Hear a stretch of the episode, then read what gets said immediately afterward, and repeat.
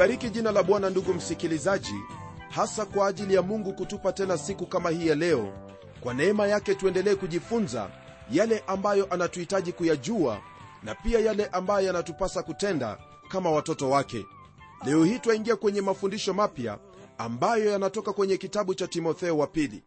Kitabu hiki cha timotheo wa pili mwandishi ni paulo naye alikiandika katika mwaka ule wa 67 mwaka wa bwana niruhusu tena ndugu msikilizaji niweze kukupa msingi wa kitabu hiki au barua hii ya pili ya paulo kwa timotheo.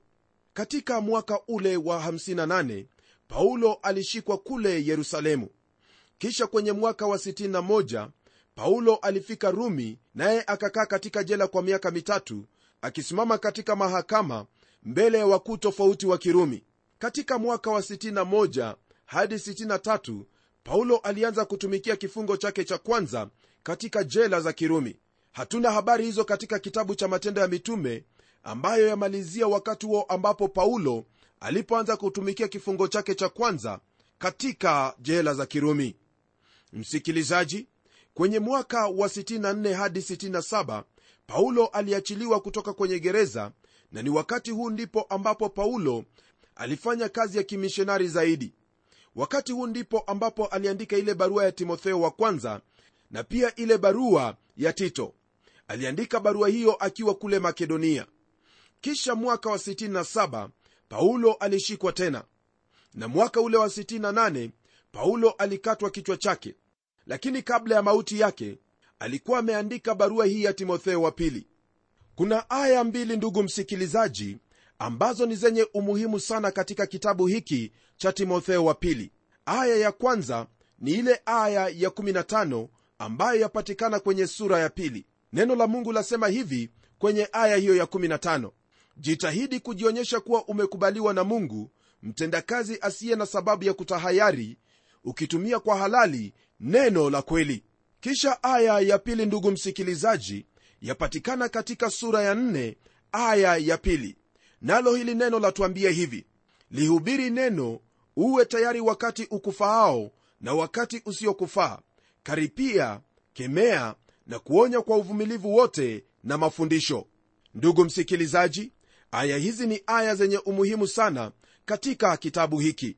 Jambo ambalo lazingatiwa kwenye sura hizi msikilizaji wangu au mada ambazo tutaziangalia kwanza ni kuhusu uaminifu katika mateso ambayo yazingatiwa kwenye sura ya kwanza na pili ni uaminifu katika huduma nayo yazingatiwa kwenye sura ya pili na kisha tatu ni uaminifu hata wakati wa ukengeufu au wakati ule ambapo watu wameiacha imani nayo yashughulikiwa kwenye sura ya tatu hadi ile sura ya nne aya ya tano. Na mwisho kabisa tutaona huyo ambaye ni bwana mwaminifu kwa watumishi wake wakati ambapo wameachwa. Msikilizaji wangu kama vile unavyofahamu mtu anapokaribia kufa maneno yake huchukuliwa maanani sana kuliko wakati mwingine wowote. Hii ndiyo sababu barua hii ya timotheo wa pili ina umuhimu sana. Haya ambayo yananenwa mahali hapa yalikuwa ni maneno ya mwisho ya paulo. Ndiposa kwenye aya ya sita hadi ile aya ya nane kwenye sura ya nne twaona hali ya huzuni kidogo ambayo yaonekana katika maneno yake paulo. Lakini katika haya yote twaona kwamba pia kuna maneno ambayo yananena kuhusu ushindi. Maandiko hayo yanasema hivi kwa maana mimi sasa namiminwa na wakati wa kufariki kwangu umefika. Nimevipiga vita vilivyo vizuri mwendo nimeumaliza. Imani nimeilinda. Baada ya hayo nimewekewa taji ya haki ambayo bwana muhukumu mwenye haki atanipa siku ile. Wala si mimi tu bali na watu wote pia waliopenda kufunuliwa kwake msikilizaji napenda ufahamu kwamba barua hii ilikuwa ni ya mwisho kwake paulo kuandika nayo pia ilikuwa ni barua ambayo ilionyesha uhusiano wa dhati kati yake na huyu kijana ambaye ni timotheo. Hiki kitabu kidogo cha timotheo wa pili kina wingu jeusi katika upeo wa macho. Nam hasa wingu hilo jeusi ni kuhusu ule ukengeufu ambao utaukumba ulimwengu. Hilo ndilo ambalo mtumishi wa mungu paulo atakuwa akilinena na kulizingatia kwenye kitabu hiki. Ninaponena kuhusu ukengeufu nina maana ya mtu yeyote yule kuacha imani na kanuni zake na kufuata njia zingine kwa sababu ya upumbavu au kwa sababu ya kudanganywa. Ukengeufu ndugu msikilizaji ni kosa ambalo mtu anaamua kulitenda. Ni mtu kuamua kuacha lile ambalo analiamini hasa imani katika kristo na kugeukia mafundisho mengine ambayo ni ya uongo mafundisho yasiyo na uhakika wa uokovu kutoka kwake mungu. Mtu mkengeufu ni mtu ambaye alijua kweli ya injili na pia akajua mafundisho ya injili lakini ameyakana na hata kuyadhihaki ndiposa kwenye kitabu hiki cha timotheo wa pili paulo atanena kuhusu matokeo ya kulihubiri injili ya kristo. Matokeo hayo ndugu msikilizaji hayahusu wanadamu wote kuokolewa bali kile ambacho kitatendeka ni kwamba watu watakataa injili ya kweli na watageukia mafundisho ya uongo kiasi kwamba yale watakuwa wamegeukia yatakaribia kuondoa imani katika ulimwengu. Hili ndilo jambo ambalo ndugu msikilizaji bwana yesu kristo aliuliza swali hili akisema je mwana wa adamu atakaporudi atapata imani katika dunia? Hii ina maana kwamba hali ya watu wakati huo ambapo kristo atarudi itakuwa kwamba wao wameiacha imani kiasi kwamba wale ambao watakuwa na imani watakuwa ni wachache mno. Kwa hivyo ndugu msikilizaji hilo ambalo kristo alilinena ndilo ambalo pia paulo aliliona na ndiposa katika kitabu hiki cha timotheo anazungumzia zaidi kuhusu neno la mungu kuliko vile ambavyo amenena kuhusu neno la mungu katika nyaraka zinginezo. Paulo na petro kwenye nyaraka zao mbili yani waraka huu wa timotheo wa pili na waraka ule wa pili wa petro wanazingatia sana neno la mungu na injili. Kwa hivyo ndugu msikilizaji hili ndilo ambalo tutakuwa tukijifunza katika kitabu hiki cha timotheo wa pili. Tunapogeukia sura ya kwanza kwenye hiki kitabu cha timotheo wa pili twapata jambo ambalo lazingatiwa hapa ni kuhusu mateso ya injili. Ndugu msikilizaji neno la mungu latuambia hivi kwenye aya ya kwanza. Paulo mtume wa kristo yesu kwa mapenzi ya mungu kwa ajili ya ahadi ya uzima ulio katika kristo yesu. Msikilizaji unapotazama utangulizi wa paulo kwenye waraka wake wa kwanza kwa timotheo anasema kwamba yeye ni mtume wa kristo yesu kwa amri ya mungu. Lakini kwenye waraka huu twaona kwamba yeye anasema kuwa yeye ni mtume wa kristo yesu kwa mapenzi ya mungu. Nam hilo ambalo tuliliona wakati ule kwamba yeye ni mtume kwa amri ya mungu ni ufunuo kwamba amri zake mungu zatufunulia mapenzi yake mungu. Ijapokuwa mapenzi hayo hayafunuliwi kikamilifu jinsi inavyohitajika.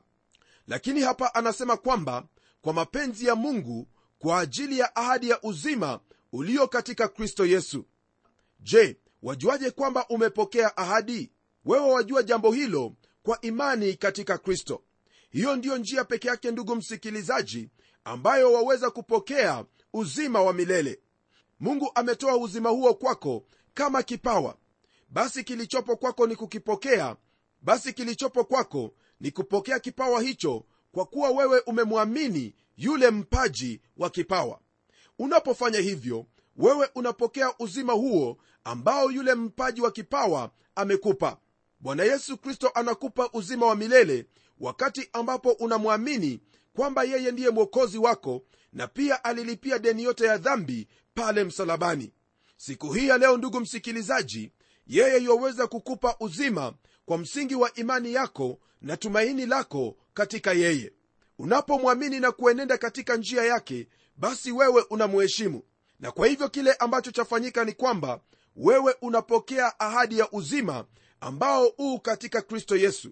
Jambo hili ni wazi kabisa kwamba ni katika kristo yesu peke yake ndipo waweza kupata huo uzima wa milele rafiki yangu.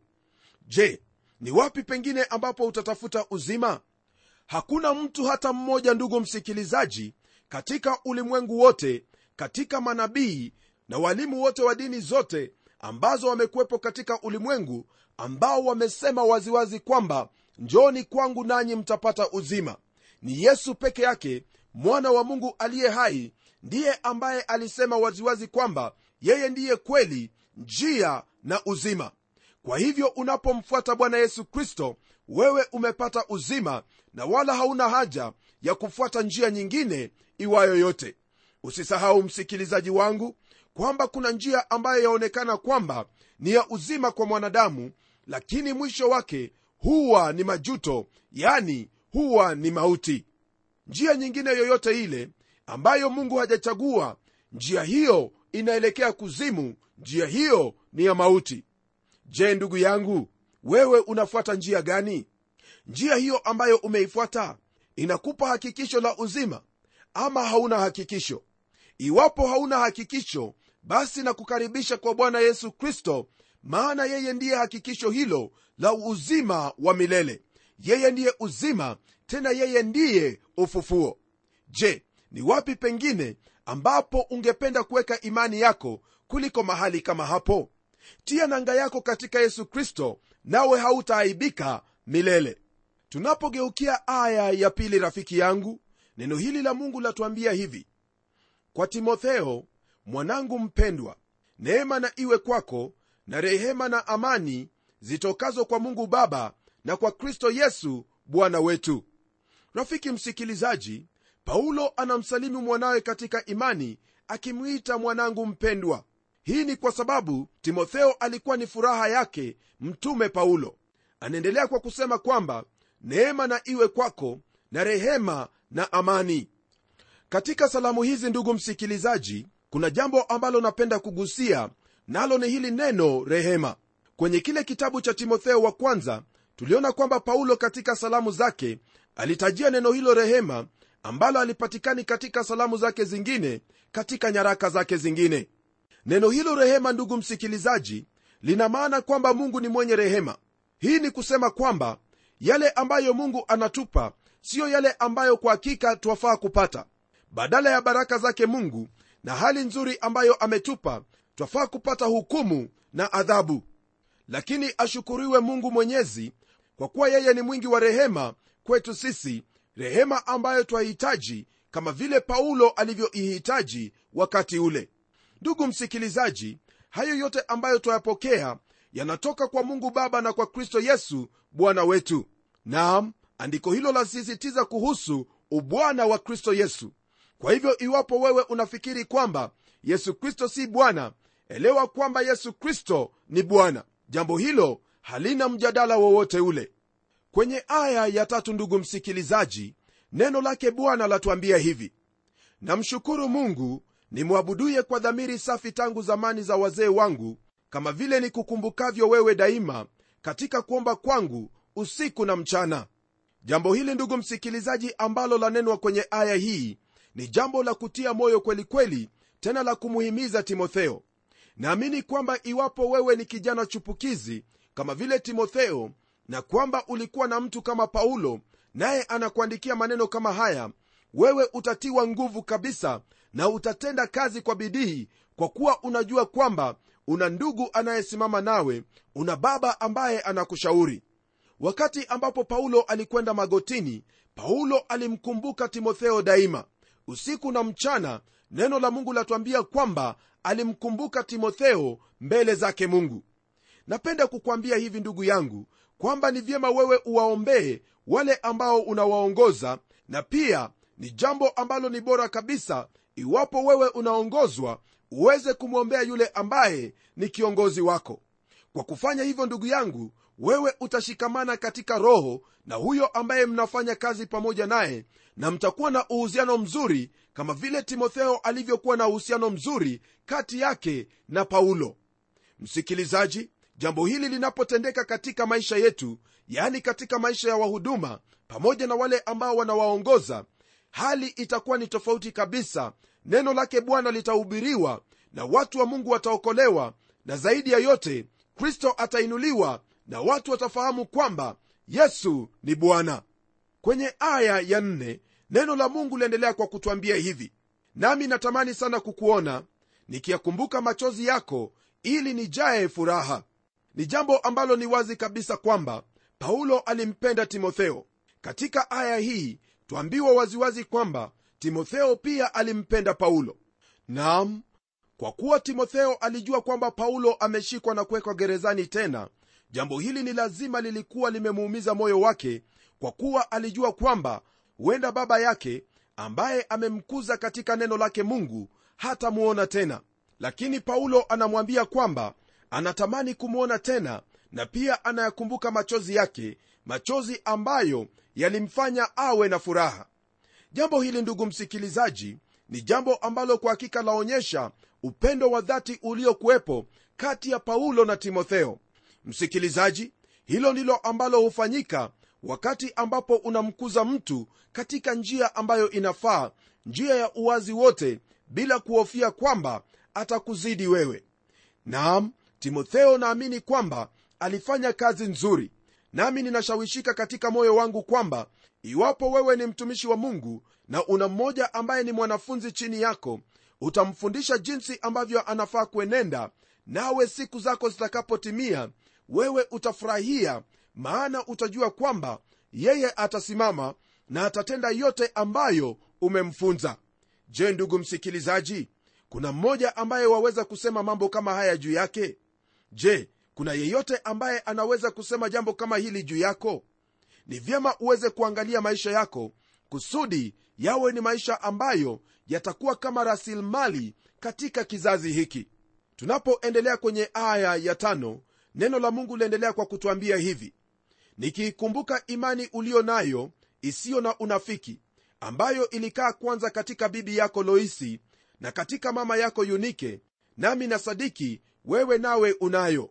Ndugu msikilizaji haya ambayo tuyasoma kwenye aya hii ni mambo ya kutia moyo tena ni mambo ambayo yanafaa kuangaliwa na kuzingatiwa. Nam tayari bibiye timotheo pamoja na mama yake walikuwa ni wakristo naye paulo alitoka katika dini la kiyahudi ndiposa awe mkristo baadaye lakini huyu kijana timotheo yeye alikuwa amekuzwa katika nyumba ya kikristo. Ninauhakika kwamba ndugu msikilizaji yote ambayo yalikuwa yakitendeka pale nyumbani yalichangia zaidi sana kuhusu timotheo kumgeukia kristo na kumfanya awe bwana na mwokozi katika maisha yake. Timotheo alikuwa na baba ambaye alikuwa ni muyunani na wala haijulikani kama alikuwa ni muumini au hakuwa muumini hata hivyo ndugu yangu jambo ambalo napenda kukuwekea wazi ni kwamba kile ambacho chafanyika katika nyumba yako wewe pamoja na watoto wako hilo ndilo ambalo litamjenga mtoto wako aidha akuwe katika imani au adharau imani yako. Kumbuka kwamba wale ambao wanaishi pamoja nawe hao ndio ambao wanakufahamu vyema.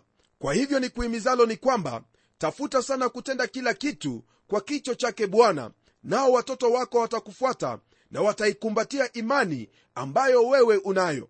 Je kuna lingine lolote ambalo wahitaji watoto wako wafanye? Basi iwapo lipo hili ndilo ambalo wafaa kulifanya yani kumcha bwana katika nyumba yako kusudi watoto wako waone mfano huo na kufuata mfano huo. Kwenye aya ya sita, neno la mungu lasema hivi kwa sababu hiyo na kukumbusha uichochee karama ya mungu iliyo ndani yako kwa kuwekewa mikono yangu ndugu msikilizaji wakati ambapo paulo alimwekea timotheo mikono ilimaanisha kwamba timotheo na paulo walikuwa ni washiriki katika huduma. Zaidi ya yote ni kwamba walishiriki katika kipawa hicho cha kufundisha neno lake mungu. Ni wazo langu kwamba paulo alitarajia kwamba timotheo atachukua nafasi yake kama vile elisha alivyochukua nafasi ya eliya. Jambo hili ladhihirisha kwamba timotheo alikuwa wa karibu sana na paulo hata wakati ambapo paulo alikuwa kwenye gereza kule rumi aliwaandikia wafilipi akiwaambia yafuatayo kwenye ile sura ya pili aya ya 19 na 20 nalo neno hili latuambia yafuatayo kumuhusu timotheo. Walakini natumaini katika bwana yesu kumtuma timotheo afike kwenu karibu nifarijiwe na mimi nikiijua hali yenu. Maana sina mtu mwingine mwenye nia moja nami atakayeiangalia hali yenu kweli kweli ndugu msikilizaji hapa kuna mtu ambaye ataendelea na kufunza yale ambayo paulo alikuwa ameyafunza. Kwa hivyo paulo amemfanya huyu kuwa mshiriki pamoja naye. Wao walikuwa ni wahuduma wawili katika huduma moja. Kwa sababu hiyo paulo anamuhimiza ndugu huyu timotheo aweze kuichochea karama ya mungu iliyo ndani yake. Nadhani kwamba jambo hili laonyesha jinsi ambavyo paulo alihusika sana na timotheo alipokuwa kule efeso. Efeso ndugu msikilizaji ilikuwa ni makao makuu ya dhambi katika ulimwengu wa kirumi. Na pia huko ndipo kulikuwepo na ile hekalu ya dayana. Rafiki yangu paulo alichukua miaka mitatu kule efeso mwenyewe naye alijua kwamba kulikwepo na mambo mengi ambayo yanaweza kumpotosha mtu yoyote yule. Huenda aliogopa kwamba timotheo anaweza kuzembea na kuwa mvivu na hata kukosa kulihubiri neno la mungu jinsi inavyohitajika. Ndiposa twaona jinsi ambavyo anamuita huyu kijana yani anamuita mwanangu mpendwa. Kwa paulo kumwita mwanake mpendwa ninaamini kwamba alikuwa anamhamasisha huyu timotheo kwamba ni yeye tu ndiye ambaye anamtegemea kusudi aweze kulihubiri neno la mungu jinsi lilivyo. Ndugu msikilizaji hili ndilo ambalo lafaa kuwepo kati ya wahuduma pamoja na wale ambao wanawasaidia katika huduma. Jambo hili litendekapo basi kile ambacho kitakwepo ni kwamba injili ya kristo itahubiriwa kwa nguvu na kwa mamlaka. Rafiki yangu haya ambayo tumejifunza ni mambo ambayo yanakuhusu wewe na pia yananihusu mimi. Je wewe utaamua kufanya nini kuhusu hili ambalo umejifunza?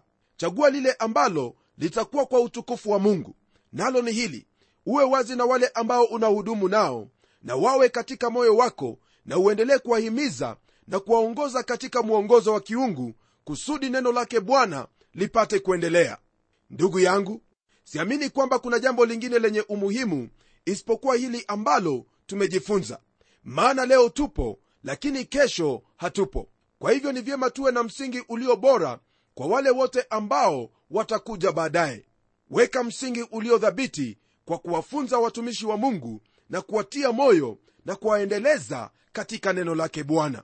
Hebu tuombe pamoja. Na kushukuru mungu kwa ajili ya mfano huu mzuri ambao bwana unatupa katika maisha ya paulo na huyu mtumishi timotheo. Bwana najua kwamba jambo hili ni ngumu sana kwetu lakini kwa uwezo wa roho mtakatifu na pia kwa kujitolea twaweza kufanya hili ambalo paulo na timotheo walilifanya namwombea ndugu yangu msikilizaji kwamba wadhifa wowote ambao umempa katika mwili wa kristo atautekeleza jinsi ambavyo tumejifunza siku hii ya leo. Kwa uwezo wa roho mtakatifu najua kwamba utamwezesha kwa kuwa ni mapenzi yako neno lake bwana lisambaye na zaidi ya yote watu wa mungu waweze kusimama wima katika imani kwenye neno lako. Na kushukuru ewe mungu wangu kwa kuwa nimeyaomba haya kwa imani katika jina la yesu kristo ambaye ni bwana na mwokozi wetu. Amen. Naamini kwamba ndugu msikilizaji kile ambacho chahitajika kuwepo katika kizazi chetu ni imani katika wale ambao tunafanya kazi nao. Kama vile tumejifunza leo hii katika kitabu hiki cha timotheo huo uhusiano wa ajabu uliokuwepo kati ya timotheo na paulo. Rafiki yangu haya ndiyo mapenzi ya mungu kwetu sote tunaohubiri neno la mungu pamoja na ndugu zetu hadi kipindi kijacho na kutakia heri na baraka zake mungu. Mimi ni mchungaji wako jofre wanjala munialo na neno litaendelea